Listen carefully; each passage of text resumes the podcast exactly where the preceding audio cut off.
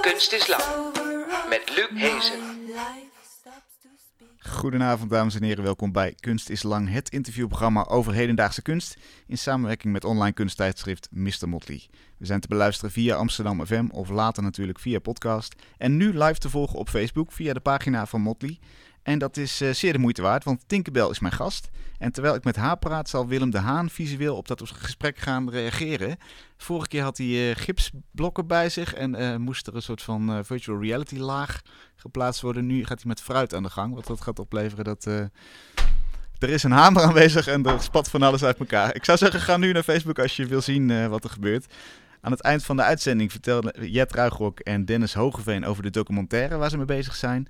En die gaat over Nederlandse battle rappers. Rappers die elkaar verbaal afmaken. En dat levert hele fraai klinkende en poëtische beledigingen op. Die je misschien nog eens kan gebruiken als je een burenruzie hebt of zo. Ik, ik ga in ieder geval eh, meeschrijven en heel goed opletten. Maar eerst praat ik met Tinkerbell, het pseudoniem van kunstenares Katinka Simonsen.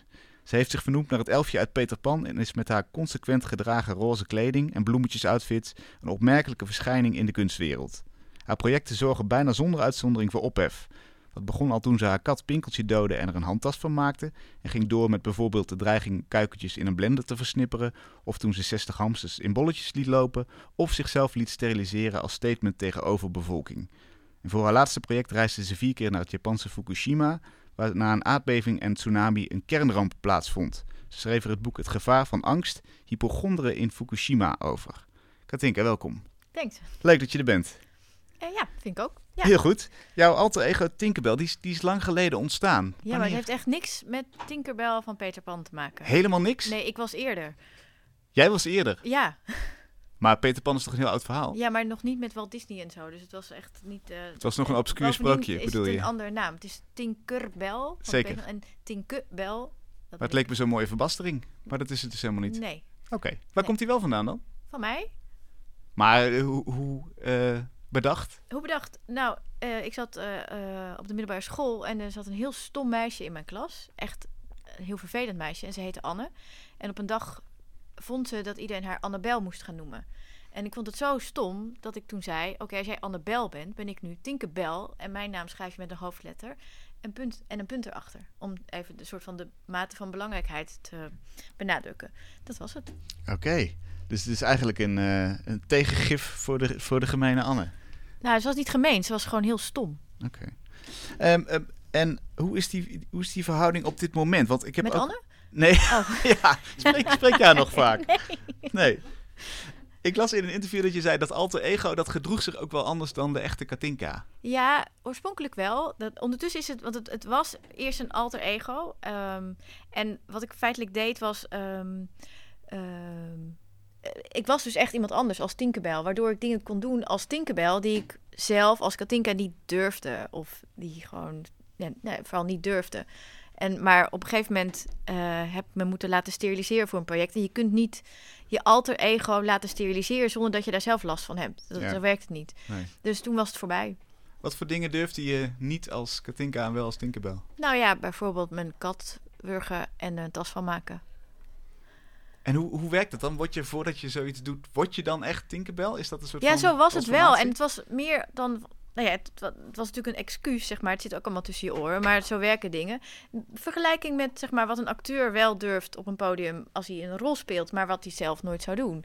Ja, oké. Dus ik acteerde eigenlijk een soort uitvergroting van mezelf. En, en hoe ver gaat dat? Is dat, is dat eh, eh, ja, tot dus de sterilisatie die je niet kunt acteren. Ja, precies. Maar ik bedoel eigenlijk, hoe ver gaat het in... eh, eh, trek je dan andere kleren aan? Ben je, zet je je mindset anders? Of Mijn mindset vooral anders. Oké. Ja, ja.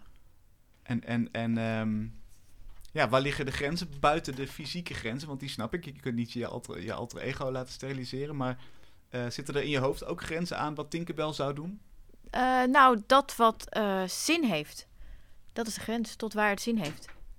Zin voor. zin om eh, het verhaal te vertellen wat ik wil vertellen. Dus het moet altijd ten dienste zijn van het werk. En dus het moet niet, het moet niet over de top zijn. Dus, dus tot daar. Oh ja. Oké, nou daar gaan we, het, gaan we het zo nog wel, eh, denk ik, in, in relatie tot andere projecten over hebben. Er is nu een eh, tentoonstelling te zien van je in de Torch Gallery in Amsterdam. Daar hangen dingen die je eigenlijk als archief van jouw werk zou kunnen zien. Oude foto's, een verlopen paspoort, objecten van je laatste reis door Japan met wat tekstjes erbij.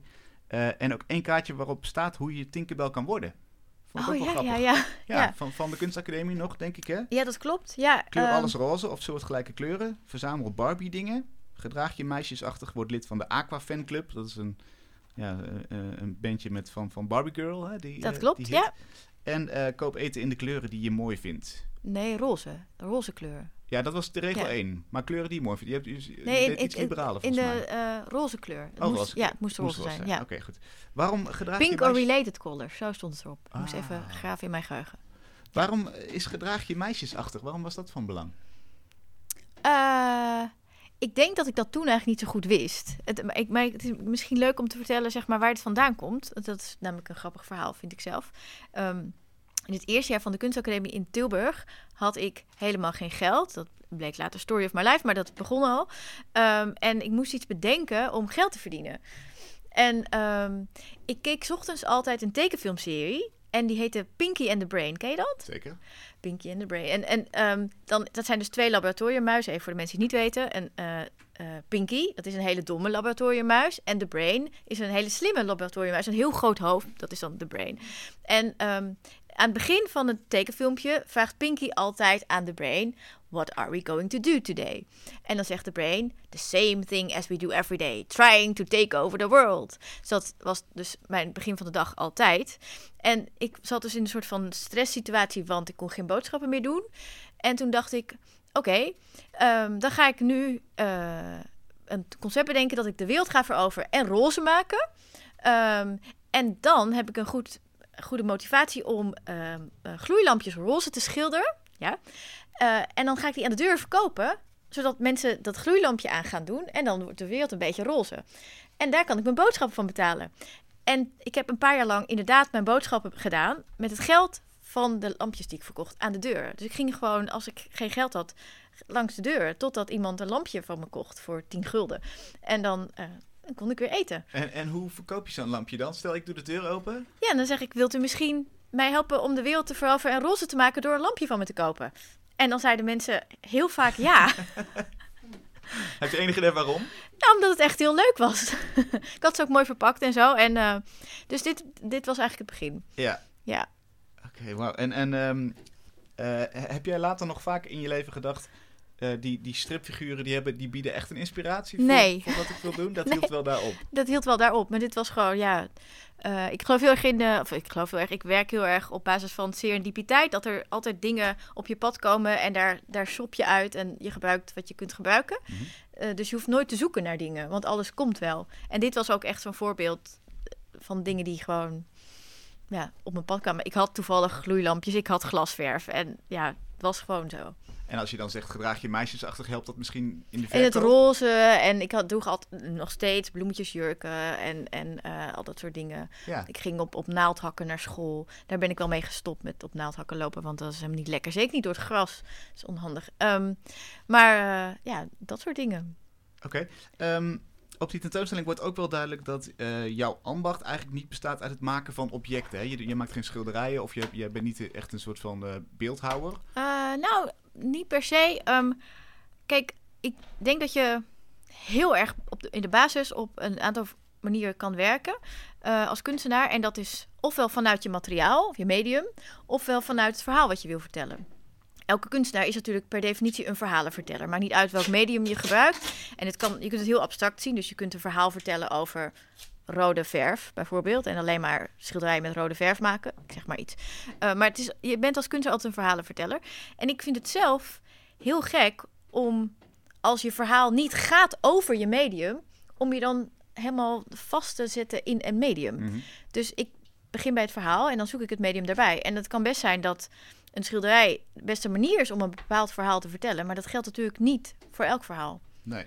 Dus dat is de, de ingang. De- Nou, ik, ik, ik bedacht het omdat ik eh, net je laatste boek heb gelezen. Daar gaan we het zo nog meer over hebben. Maar ik dacht ook, eh, ja, dat, dat boek, dat, dat, dat, dat is helemaal het werk volgens mij. En, en die objecten, dat zijn ook een beetje bijna erbij gesleepte dingen. Eh, Dat, dat, zijn, dat zijn wat mij betreft, is, zit daar niet de essentie in? Of zie ik dat verkeerd? Ja, dat, ik denk, nou, het is gewoon een ander. Dus, dus het is hetzelfde thema, maar een ander project. Ja, Dus, eh, het is secundair wel, dacht ik. Of is dat niet nee, zo? het is zeker niet secundair. Het is gewoon anders. Het is gewoon een, een volgend ding weer. Oh ja. Bijvoorbeeld de klokken. Laten we het daar eens over hebben. Want je, je bent naar Japan gegaan. Ja. Eh, en eh, daar is natuurlijk in 2011 die, die tsunami geweest. De bevingen, de tsunami en toen de kernramp. Ja. En toen was er een soort van urban myth dat alle klokken stil blijven staan, eh, waren Ja. blijven staan op het tijdstip van de ramp. Ja, eh, 14 voor 4. Dat klopt. En ehm, eh, dat is dus niet waar. de, de samenvatting is dat is niet waar.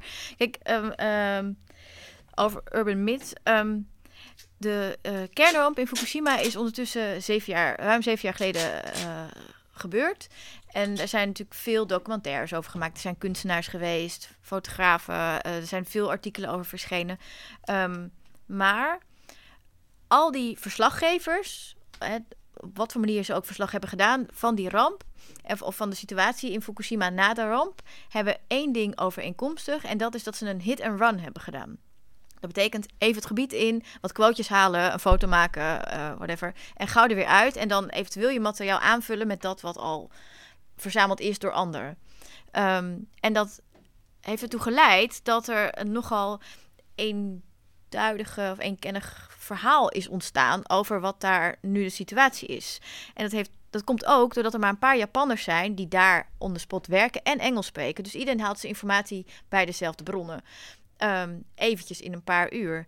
En ik ben eh, de eerste die er verslag van heeft gedaan, maar daar lang is geweest. En dan zeven weken ben ik er geweest en ik heb er een paar weken ook geslapen. En ik heb gewoon ontdekt dat heel veel dingen waar verslag van is gedaan niet kloppen. En eh, een van de nou ja, urban myths is dus dat die klokken allemaal op 14 voor 4 staan. En dat is dus niet zo. Nee. Wat, wat zou je zeggen dat, dat de essentie van dat werk is, van dat project? Nou, die, die klokken is. ehm, ik, de tentoonstelling waar je bent geweest in, in Torch Gallery, die nog eh, deze week geopend is, ehm, laat eh, veel reliquieën zien. En dat zijn dan eigenlijk een soort aandenken, belangrijke objecten, verzamelde dingen, leftovers van allerlei projecten. En die klokken, dat is echt een reliquie. Dus het is iets wat ik heb meegenomen, maar wat, ja, noem je dat een werk aan zich? Ik, nou, ik vind een reliquie vind ik een heel goed woord.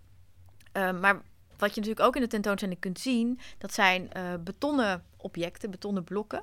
Eh, en daarin zitten bloemen en zaden, en collages ook van bloemen uit de red zone van Fukushima. En dat is het gedeelte waar je ehm, niet in mag. Eh, en dat is het gedeelte waar ehm, de prognose is dat het nog 20 tot 30 jaar gaat duren voordat mensen terug kunnen. Dus daar is de straling echt heel erg hoog.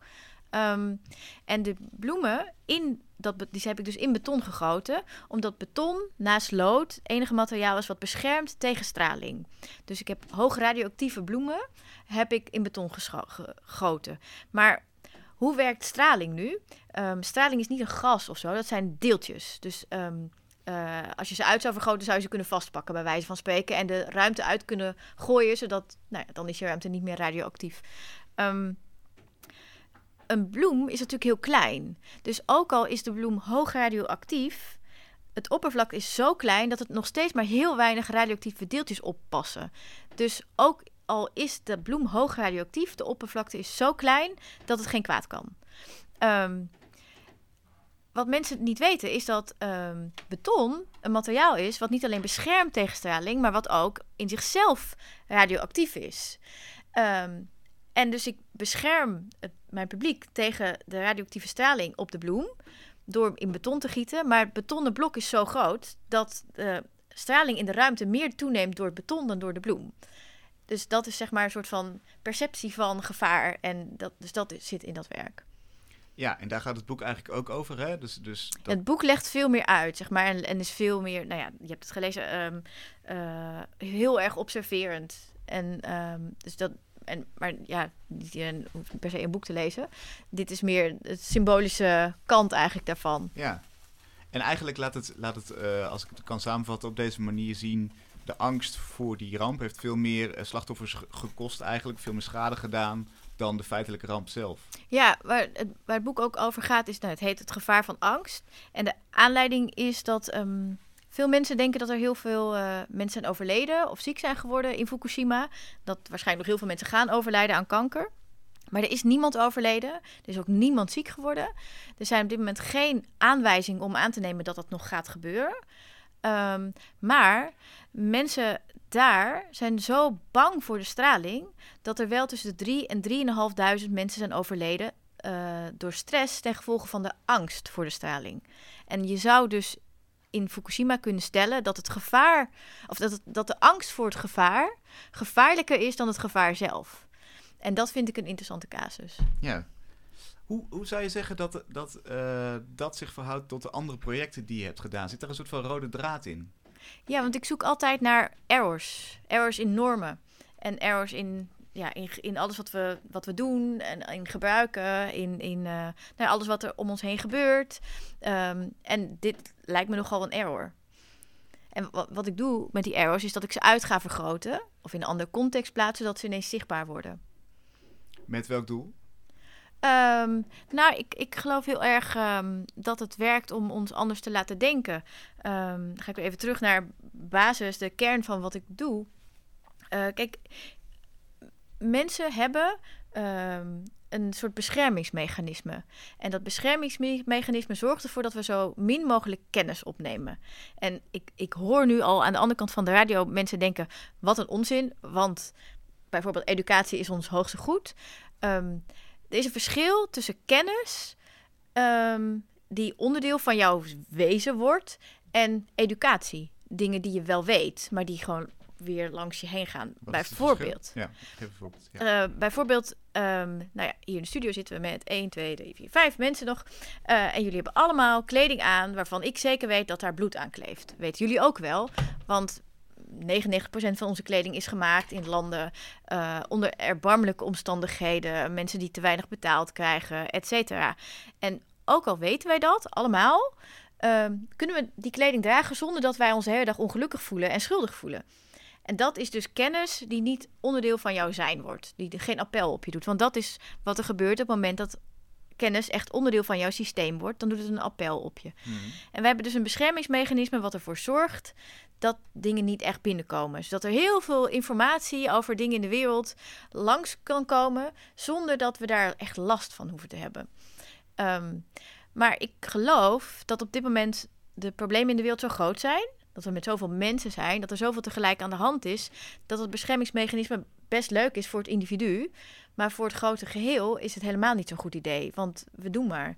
Ehm, dus wat ik feitelijk doe, is dat ik het beschermingsmechanisme van mensen hack en kennis eigenlijk door je strot douw, zodanig dat je wel je gedrag gaat veranderen en er iets mee moet. Dat is wat ik doe. En ehm, heb, je, heb, je er, heb, je het, heb je het vertrouwen dat dat werkt? Ik weet dat het werkt. Kun je, heb je daar eens een voorbeeld van? Nou ja, ehm, ik eh, heb me bijvoorbeeld een aantal jaar geleden eh, laten steriliseren eh, in een film die ik heb gemaakt, Save Our Children. Die gaat over fosfaattekorten en over overbevolking. En eh, fosfaatprobleem had ik daarvoor nog nooit van gehoord. Maar ehm, om het even heel simpel uit te leggen, want de meeste mensen hebben nog nooit van een fosfaatprobleem Nee. gehoord. Iedereen leert op de kleuterschool dat om te leven heb je een aantal zaken nodig. Water en zuurstof zijn essentieel.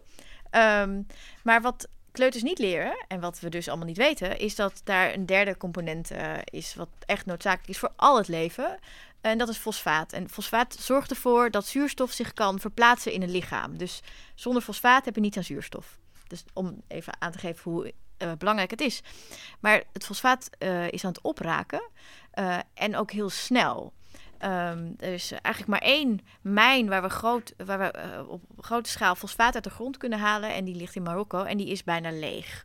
En ehm, vroeger was het zo dat. ehm, want fosfaat zit doorgaans in, zit in de grond in principe. Planten halen dat eruit. Wij eten de plant op. Of een dier eet de plant op. En wij eten dier weer op. Of de plant. En poepen dat dan vervolgens weer uit. En vroeger brachten wij die poep en die plas terug naar het land. Zodat er een soort circulaire economie ontstond. En dat, nou ja, steeds hergebruikt kon worden. Maar we hebben natuurlijk op een gegeven moment overal rioolsystemen aangelegd. En het heeft voor twee problemen gezorgd. Eén, we werden gezonder en daardoor ouder. eh, waardoor we met meer mensen eh, eh, we konden groeien. Eh, en twee, ehm, met dat rioolsysteem spoelden we alles naar de oceaan. Waardoor het fosfaat op ging raken. En we weten sinds 2008 dat het schaars begint te worden. En dat betekent dat binnen nu en een paar jaar zullen voedselprijzen gaan stijgen, omdat de grondstoffen duurder worden, omdat het dus schaars wordt. Ehm, en als het, nou ja, eh, prognoses is dat we over 100 jaar nog zo'n 3, 3,5 miljard maximaal kunnen gaan voeden eh, aan mensen. Hm. Maar we zijn dan met 11 miljard. Dus dat betekent een drama. Eigenlijk. Ehm, eh, we zijn dus, en dat is niet op te lossen omdat het fosfaat gewoon op is. Mhm. Maar eh, we zouden het kunnen oplossen door met minder mensen te zijn. En daardoor heb ik me laten steriliseren om dat aan te tonen. Wat er is gebeurd is dat voordat ik die film maakte, stond het fosfaatprobleem in geen enkel land op de politieke agenda.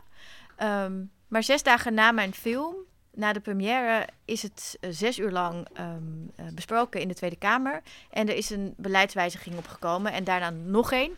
Ehm, en die beleidswijziging eh, houdt in dat we alle dierlijke fosfaten moeten herwinnen en hergebruiken. Ehm, en het is nu ook naar, Euro- naar Europa op de agenda. Dus dat is zeg maar een heel direct gevolg van dingen die ik doe. Ja. En, en is dat iets waarvan je... Je, je, zei, je zei net al heel even zo terloops van... eh, Voor het individu is het goed, maar voor de, voor de hele planeet niet. Ja.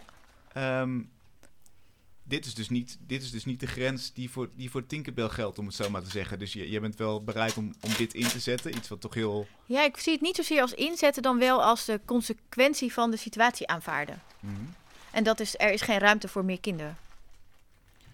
Ja, oké, ja, ja, ja, dat is waar. Dat, althans, je, je zou kunnen zeggen, ik duw die van mij er nog even tussen. Ja, en die heeft dan straks geen eten en gaat dan dood. Ik weet niet. Ofwel omdat hij, Dat zou ik nog erger vinden. ofwel omdat hij in Nederland woont en, en, en het geregeld zou kunnen Ja, maar wat zou de situatie zijn als straks in nou ja, grote delen van Azië en Afrika mensen hun brood niet meer kunnen betalen? Denk je dat dan wat wij nu vluchtelingencrisis noemen nog steeds geldt als vluchtelingencrisis met terugwerkende kracht? Ik denk het niet. En daar gaan we natuurlijk last van krijgen.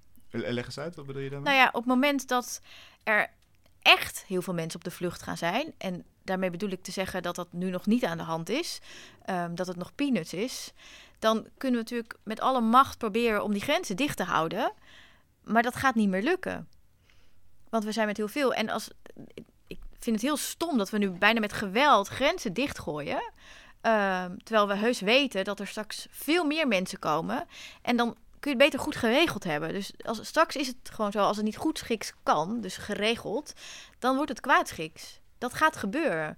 En dus dat, dat zorgt voor onwijs veel onrust en burgeroorlogen. En weet ik veel, mensen gaan vechten om hun boterham. En ik voorzie dat dat echt binnen tien jaar zeker aan de gang is. Wat, eh, wat zijn dan de, de offers die jij denkt dat je daarvoor moet brengen? Want ik las in een interview dat je, je zei, ik wil in dit leven geen kinderen. Ik heb wel een kinderwens, maar die zou in een ander leven plaatsvinden. Ja, theoretisch. Ja, Ja. Dat, dat vond ik toch ook wel een schrijnend... Een Ja, maar het is ook heel schrijnend. Want ik, ik, ik, ik, eh, ik kan me voorstellen dat mensen denken... "Pff, wat een doemscenario, wat een onzin. En ze is niet goed bij de hoofd. Maar ze is heel goed ingelezen. En ze is heel goed bij de hoofd. Ik geloof dat dit inderdaad aan de hand is.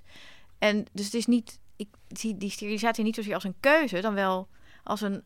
Ik heb geobserveerd, wat is de situatie? En dit, dit is de situatie. Ik heb hem misschien iets eerder geaccepteerd dan...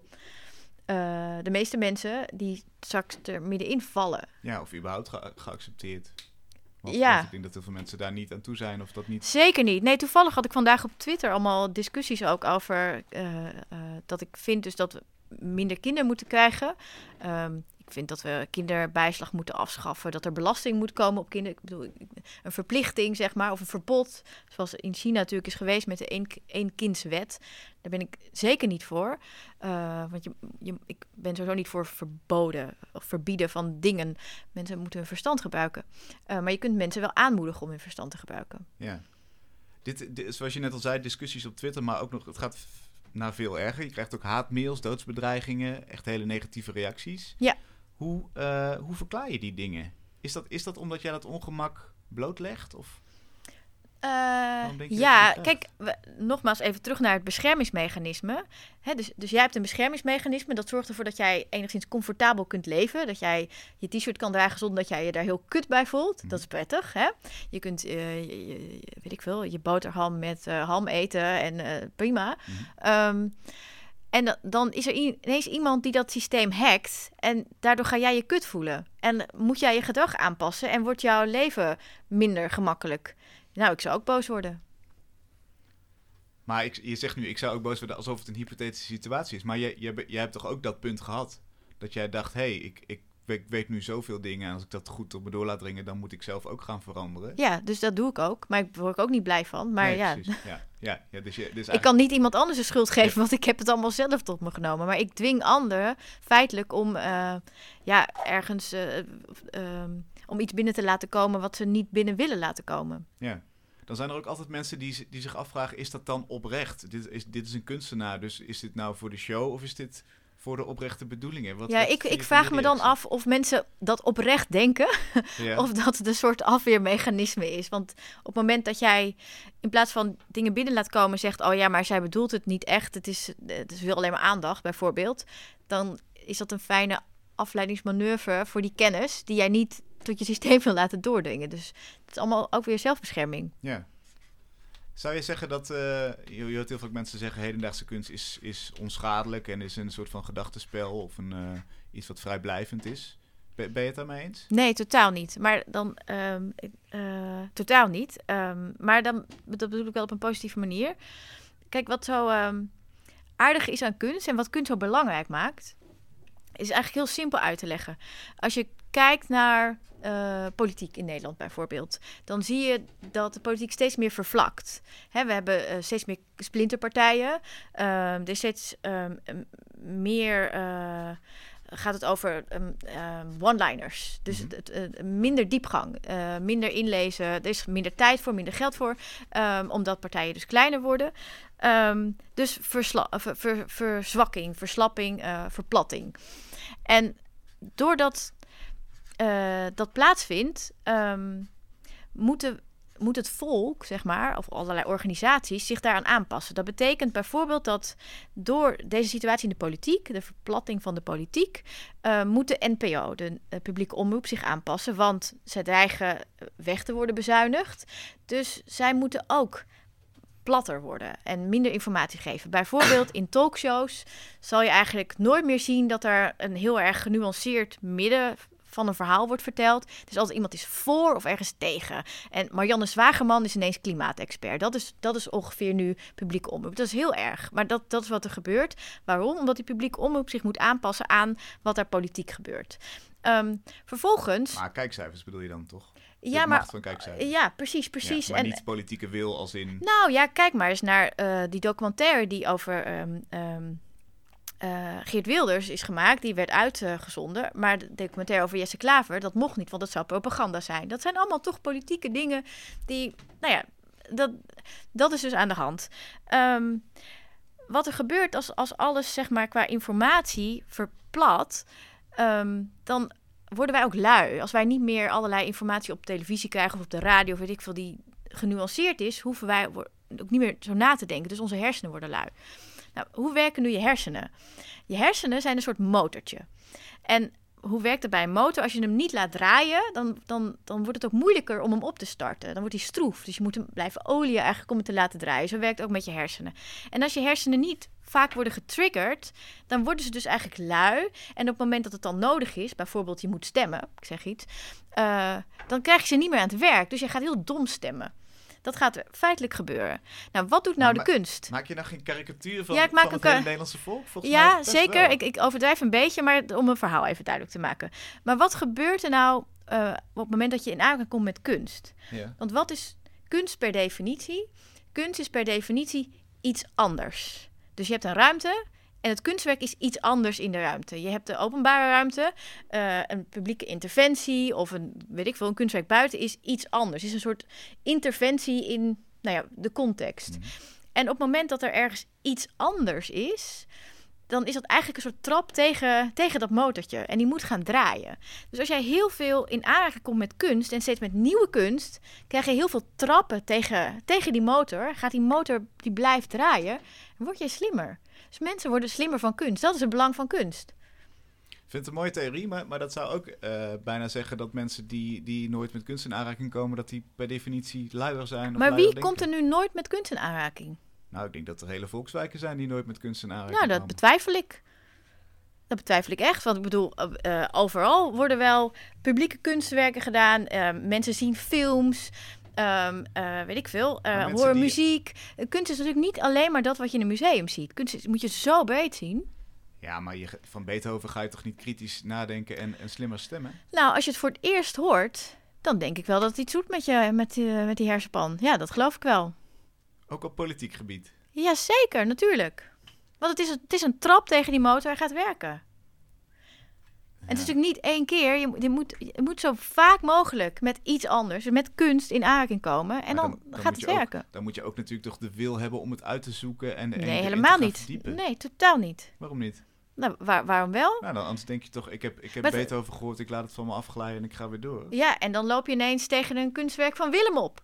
En die zegt, kom je mee op tour of zoiets? Of hij tekent iets met een banaan.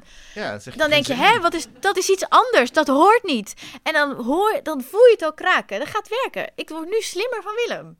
Ik, ik, eh, ik hoor het je zeggen. Ik, ik, ben het er niet, ik geloof niet dat het helemaal zo werkt. Maar Hey, Willem, ik ben zeker dat het zo werkt. wat, wat, eh, wat ben jij aan het doen? Pak de Eh, microfoon er even ja. bij als je wil.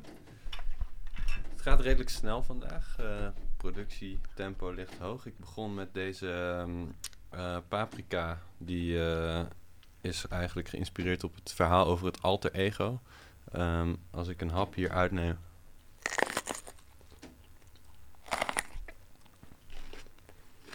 Er zit een eh, mandarijn in Oh, gadver. Ah. van binnen.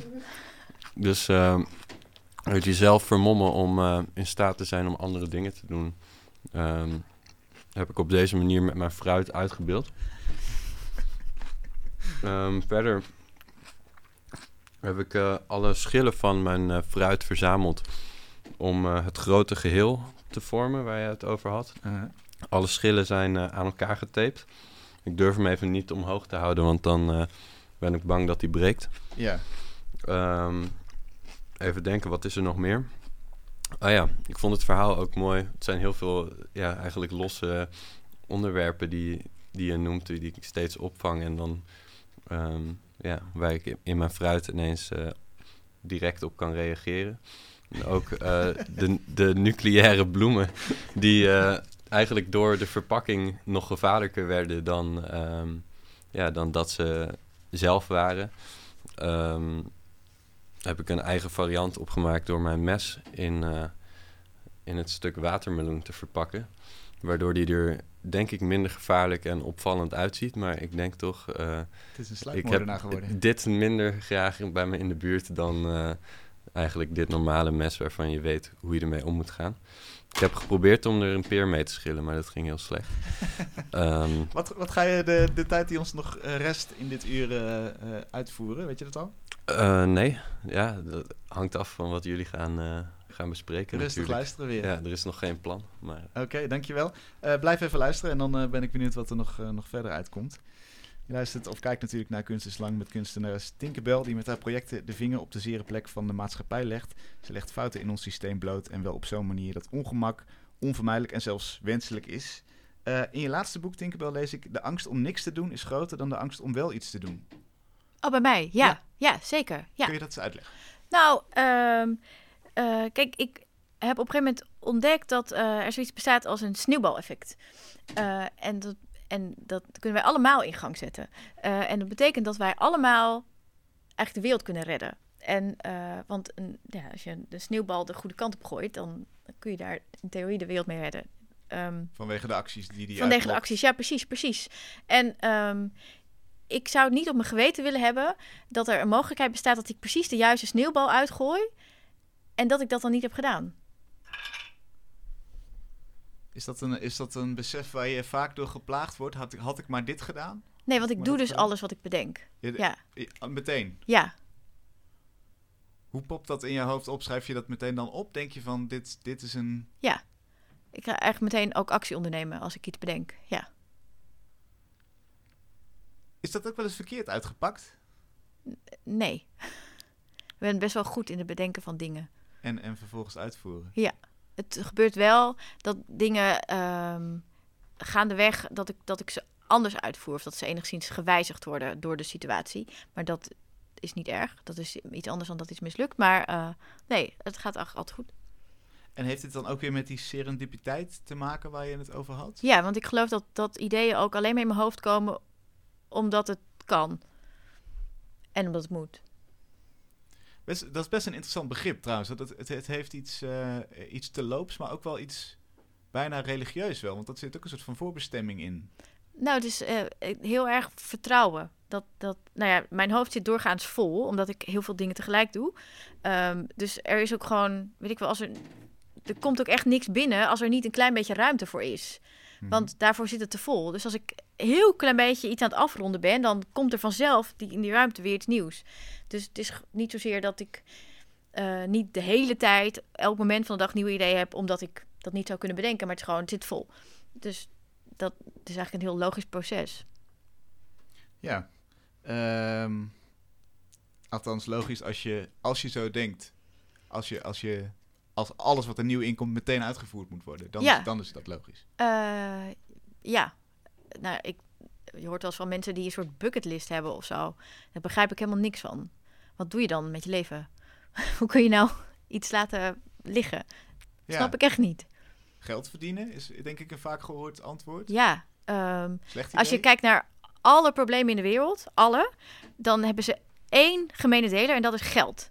Dus misschien moeten we dat eens even aan de kant gooien. Maar eh, in jouw eh, persoonlijke leven, jij gaat niet meer langs de deur om eh, roze gloeilampjes te verkopen. Dat, je, je hebt ook, iedereen heeft geld nodig. Ja, maar ik verdien heel weinig geld. En ik heb een stichting, Stichting Tinkerbell. Eh Tinkerbellfoundation.nl. Ehm, stort uw geld daarop. Ehm, ben je er ook van vanaf. Hè? Dat is dat Ja, precies. de wereld uit. nee, de, de, de, de stichting wordt beheerd door een aantal mensen. En zij proberen voldoende middelen binnen te krijgen... zodat ik mijn werk kan doen. Want mijn werk kost geld. En, ehm, ja, en soms lukt dat en soms lukt dat niet. En dan moet het anders. Ja. Ja. Maar het leven kost ook geld. Dus dat zou toch een reden kunnen zijn dat mensen zeggen: Oké, die ik, ik, ik bewaar mijn bucketlist voor later. Of ik, kom ik heb er gewoon nu. Ik denk dat dat voornamelijk te maken heeft met dat mensen eh, iets in hun hoofd hebben gepend dat dat heet zekerheid, dat dat moet. Eh, wat natuurlijk heel raar is, want er bestaat helemaal niet zoiets als ze- zekerheid. Gewoon misschien dat er over één minuut een bom op dit gebouw valt en dat was het dan. Dat kan. Kans is klein. De kans is klein, maar het zou kunnen. We weten het gewoon niet. Dus, dus zekerheid is, is een. eh, ja, eh, bestaat niet. Ehm, Dus... de kans op zekerheid is natuurlijk wel. Nee, want de kans op zekerheid, dat is dat, dat, dat, eh, kans op zekerheid is dus een onzekerheid. Dus dat gaat niet. Dus, Maar ben je het niet met me eens dat je, dat je, je grotere en kleinere onzekerheden hebt? Ik bedoel, dat is natuurlijk. Maar dat, dat, is, dat, is, dat is toch gewoon. nee, nee, logica. helemaal niet. Want anders, ik bedoel, eh, ik heb dus nul zekerheid in, in niks. En ik ben er gewoon. Ja. Maar de, de, de, de, de zekerheid zit hem er ook niet in dat, dat jij geen bestaan kan hebben als je voor een onzeker bestaan kiest. Maar wel dat die zekerder is. Maar er bestaat niet zoiets als een bestaan. zeker bestaan. Dat is, dat is een farce. Dat, is, dat bestaat niet. Dus, ehm, en daarom is het ook zo jammer dat mensen bucketlist creëren die alleen maar groter worden. Want ga het gewoon doen. Want je weet het toch niet. Ja, maar, maar, maar hoe zeg je dat nou tegen bijvoorbeeld een, een alleenstaande moeder met drie kinderen die, eh, eh, die, van, eh, die van een uitkering leeft? Ga- Ja, ze heeft zelf drie kinderen op de wereld gezet. Had ze niet moeten doen. oh We ja, zijn met te veel. Ja, die kinderen. Ja. dat had ik kunnen weten natuurlijk. Ja, het is echt heel jammer dat ze kinderbijslag krijgen. Want dat hadden we ook al lang af moeten schaffen. Dus nee, ja. Ik, kijk, je maakt natuurlijk, mensen maken ook keuzes. Mhm. En dus ja, op het moment dat je ervoor kiest om drie kinderen op de wereld te zetten. En dan, ja, dat heeft natuurlijk consequenties. Ook keuzes die ik maak hebben consequenties. Maar die Mhm. zitten in de keuze. Dus dat, ja. Klinkt als best een, een, eh, eh, een logisch, maar ook radicaal leven wat je hebt. Vat ik dat goed samen? Eh, nou, ik zie het zelf niet als heel radicaal. Maar ik, ik weet wel dat mensen dat soms zo zien. Maar zo voelt het voor mij niet. Snap je dat mensen het zo zien? Ja, ik, ik heb wel een idee over hoe eh, andere mensen hun leven leiden. eh, maar ik, ik ben gewoon niet zo. Er zit in jouw eh, boek een heel mooi liefdesverhaal ook. Dat vond ik wel, vond ik wel interessant. Ook tragisch. Je schrijft brieven naar een man waarmee je een korte romance hebt gehad, maar hij heeft het afgekapt vanwege die verschillende levensvisies.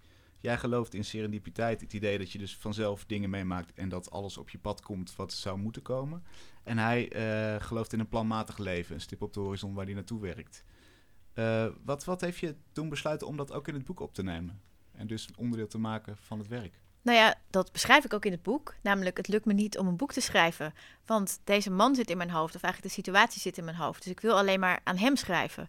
En als je een boek moet schrijven en het lukt je alleen maar om brieven naar iemand te schrijven, dan is eigenlijk de meest pragmatische oplossing om dan maar van de brieven het boek te maken. Dat is wat ik heb gedaan. Maar je zou ook kunnen zeggen, die brieven gooi ik er daarna weer uit of zo. Dat, dat is het aanloopje geweest, maar dat, dat vormt het werk niet. Maar waarom, waarom zijn ze toch een belangrijk onderdeel van het werk? Nou ja, omdat da- dat is dus ook serendipiteit. Dat dit was aan de hand. Dus ik, ik had zoveel geschreven, het was een boek. Hm. En ik moest een boek schrijven. en dus ik kon niks anders dan de brieven schrijven en de brieven waren een boek en er moest toch een boek zijn. Dus dan heb je een boek. Ja. Op welk moment eh, is eigenlijk het alter ego Tinkerbell samengaan gegaan met jouzelf? Wanneer is die scheiding opgehouden? Tijdens de sterilisatie. En, en eh, hoe zou je zeggen dat dat jouw leven beïnvloed heeft? Ehm, dat dat samen is gegaan? Mhm. Ehm, nou, als ik terugdenk, dan geloof ik dat dat al wel in de paar jaar daarvoor steeds meer aan de hand was. Dat het steeds meer naar elkaar toe was getrokken. Dus het was echt een heel natuurlijk verloop. Dus het is niet een soort omslag, zeg maar. Dus het is meer een, eh een constateer dat dit was gebeurd en dat eh, dat definitief was met die sterilisatie. Dat er ook geen weg terug was. Hmm. Dat het fysiek soort van bevestigd is. Precies, zo. ja. ja. ja. Maar het was al wel aan de gang. En, en is er, kun, je, kun je aanwijzen welk deel van, eh, van jou dan achter is gebleven? Of wat, wat nee, er- is niks achtergebleven. Het is meer dat ik, dat ik het niet meer nodig heb. Eens uit. Nou ja, ik, eh, ik bedoel, ik ben al bijna twintig jaar bezig. En, en in het begin ehm, was ik misschien eh, meer onzeker over dingen. En durfde ik niet per se bepaalde dingen te zeggen op een podium. Of, eh, maar het was natuurlijk, ik bedoel, het was een alter ego. Maar het alter ego zei en deed eigenlijk wat ik wilde, maar niet durfde. En nu heb ik geen alter ego meer nodig om te doen wat ik wil en, ja, en moet omdat ik daar gewoon ingegroeid ben. Dus ik, ik hoef me nergens te verschuilen of iets. Ik, ik, eh, dat, dat is het eigenlijk. Dat is gewoon met de jaren gekomen. Ja, ze zijn samengevallen. Ja. Je, je zei net, ik, ik, ik ehm, doe de dingen die ik moet. Wat, wat zijn projecten waar je nog je, of onderwerpen waar je nog je pijlen op wil richten? Wat moet echt nog? Ehm, nou, ik kom net terug uit Egypte. is heel leuk. Ehm, echt heel leuk. Ehm, ik ben eh, nou, iets meer dan anderhalf maand geleden kreeg ik een telefoontje. Ik nam op. En toen eh, de stem aan de telefoon zei: Hoi, met Jan Hak. En toen dacht ik: Hè? Van de boontjes? maar ik vond het een beetje een stomme gedachte. eh, dus ik durfde dat niet te zeggen. Dus, maar de man aan de telefoon die ging meteen praten. Er kwam een soort waterval aan informatie. Eh, zonder dat hij zei van, we kennen elkaar niet, maar ik ben die en die. Dat, dat deed hij niet. Hij zei gewoon alleen maar hoor met Jan Hak. En ehm, hij zei van, ja, ehm, eh, zoals je wel weet, ehm, eh, zijn er nogal problemen als het gaat over de toekomst van voedsel. En ik zou het echt heel fijn vinden als mijn kleinkinderen straks ook nog wat te eten hebben. En ik heb een projectje met nog wat andere mensen in Egypte. Want zoals je wel weet, zijn daar nogal wat problemen. Bijvoorbeeld, vrouwen in Egypte krijgen 4,7 kinderen op dit moment. En de prognose is dat de bevolking nog groeit met 15 miljoen de komende 10 jaar alleen al. Ehm, er stroomt bijna geen zoet water meer door de Nijl. Dat heeft te maken met een dam in Ethiopië en met afwatering. Maar ook eh, om, door de stijging van de zeespiegel stroomt er nu zout water uit de zee de Nijl in. En dat heeft natuurlijk effect op het grondwater. Dat wordt brak. En dat heeft weer effect op de, ehm, eh, de groenten die we verbouwen. Ehm, en ja, dat wordt dus ingewikkeld. Eh, daarbovenop is de landbouwgrond in Egypte in eigendom van eh, ongeveer 15 hele rijke families. En die zijn eigenlijk alleen maar geïnteresseerd in nog meer geld verdienen op de korte termijn en niet in ehm, de grond vruchtbaar houden op de lange termijn. En nu hebben we daar met een aantal mensen wel een aantal theoretische oplossingen voor. En ehm, ook technische oplossingen. Maar we lopen een beetje tegen muur op. Ehm, en ehm, we- er moet echt een cultuuromslag gemaakt worden in Egypte. En daarom ben ik jou, want ik heb gehoord dat jij daar goed in bent. En toen zei ik, nou, wat goed dat je belt, want dit is inderdaad mijn specialiteit. En Cultuuromslagen. ja, en dus dat, toen zei ik, nou, dat is goed, dan neem ik je mee. En ik ben inderdaad net terug uit Egypte. Eh, ik mocht vorige week mee op handelsmissie. Eh, wat fantastisch is, want wanneer mag je nou als kunstenaar mee op handelsmissie? Met een delegatie van allemaal eh, ondernemers in de, weet ik veel, kassen, onderdelen, irrigatiesystemen, drupsystemen. Maar Wat is daar dan fantastisch aan? Ehm, nou ja, ik, ik hou ervan om, in, om soort van opgezoogd te worden in een wereld die ik niet ken. Er was een, een dame en die maakte ehm, ongediertebestrijdingsmiddelen die helemaal niet slecht zijn. Eh, en daarmee bedoel ik dat ze worden gebruikt bijvoorbeeld om over eten heen te spuiten in hotels. Zodat er geen vliegen op afkomen, maar jij kunt het eten wel gewoon opeten. Dus zo gezond is het. En ehm, nou ja, allemaal fantastisch. En ehm, dat was één dag gingen we allemaal kassen en weet ik veel wat bezoeken. En één dag was er een conferentie met al die ja, voedseltechneuten ehm, die allemaal gingen praten. En daar kwamen ook allemaal hele belangrijke mensen uit Egypte, die kwamen daar. En daar werd dus echt gesproken, openlijk, over Egypte als het nieuwe Syrië. En dat werd gewoon aangenomen als, dat weten we allemaal. En dat is natuurlijk heel heftig. Ehm, dus ik ben nu getriggerd en nu eh, eh, heb ik heel veel zin om eh, nog een keer met meneer Hak om de tafel te gaan en te gaan praten over, nou, laten we maar beginnen dan. Ja, en, wa- en wat is dan de methode Tinkerbell? Hoe, hoe, hoe doe je zo'n cultuuromslag? Nou, ehm, Sowieso ja, kijk, die, delega ja, die delegatie bestaat, of bestaat natuurlijk, die bestond uit allemaal eh, witte oude mannen, zo gezegd. En eh, nu moet ik daarbij zeggen dat de expertise in landbouw eh, zit natuurlijk echt in Nederland. Als het gaat over systemen met kassen en zo. Mhm. Nederland is echt expertland. Eh, maar nog steeds, dit, zijn, dit is een groep met witte mannen. En die gaan dan even vertellen in Egypte hoe het zit. Dus door onderdeel te zijn van zo'n delegatie zie ik natuurlijk de visie van de witte mannen. En dat lijkt me niet echt de ingang voor een cultuuromslag in Egypte. Dus eh, dat zou toch echt moeten beginnen bij daar zijn en, me, en heel goed kijken en luisteren naar mensen daar. To start with. Ehm, en de oplossing ligt logischerwijs in die vrouwen daar moeten veel minder kinderen gaan krijgen. Maar nou ja, de oplossing zit hem natuurlijk in hoe dan? Hoe ga ik in hun hoofd te penten dat dat moet of dat dat niet meer moet? En daar, daar ga jij... eh, Daar ga ik iets voor bedenken, daar- ja. Daar struikel je eigenlijk overheen. Door de serendipiteit, denk ik. Ja, ik denk dat we daar wel iets op vinden. Toch? Eh, maar de, dat, eh, kijk, eh, een oplossing voor een probleem vinden kan altijd. Elk probleem is oplosbaar als je maar voldoende tijd en voldoende energie instopt. Dat, dat is de formule voor alles. Nou, dat ga ik dan doen. Dankjewel. Ik, we hebben een fantastische inkijk gekregen in, eh, in, in jouw denkwereld en eh, eh, ja, de praktijk van Tinkerbell. Ga ik nog even kijken wat, wat Willem tot slot gemaakt heeft. Ehm, ik heb drie gedichtjes geschreven. Kijk. Het eerste gedicht heet Gedicht voor het nieuwe idee. Nu even niet. Hier zit het vol. Probeer het hier tegenover. In Luxemburg. Ja, daar is, daar is genoeg één. ruimte, dat, dat ziet iedereen. Ja? Je hebt er geen haar overheen zitten. Het is wel meer Het zichtbaar. iets te Ik persoonlijk nu, Willem. Nummer Sorry. twee. Eh, het volgende gedicht heet eh, Alter Ego. Mijn alter ego is te gek. Duiken, skydiven, de buurman uitschelden en mezelf zijn. Ik durf het allemaal. Mooi. En het derde gedichtje heet Egypte. Dat was een, een recent onderwerp, vandaar dat het gedichtje ook wat korter is. Oké. Moest snel gemaakt worden. Ja. Egypte.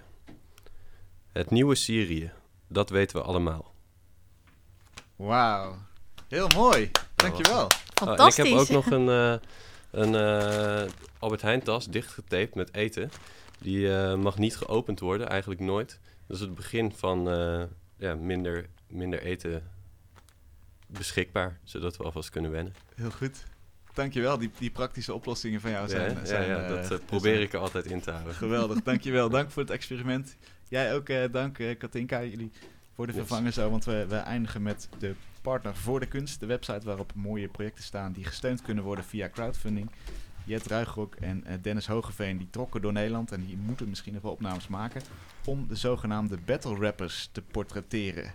Jet, Ja, klopt Hoi. toch? Hoe kom je op het idee om een documentaire over battle rap te maken? Ja, klopt zeker. Nou het was eigenlijk Dennis' idee, moet Mhm. ik zeggen. Ja. Eh, maar eh, die was er geweest vaker en die vertelde mij, ja, Jet, eh, ik snap eigenlijk niet zo goed wat dit is en wat is dit nou voor plek en voor cultuur. En ik wil er graag meer over weten. Nou ja, toen zijn we een beetje gaan bellen en gaan praten en vooral heel veel battles gaan kijken. En toen dachten we, oh, dit is interessant eigenlijk vooral. En ik wil meer weten over, over deze mensen en over deze cultuur. Oké, want, want Dennis, omschrijf eens wat voor plek is dat dan waar je dan naartoe gaat?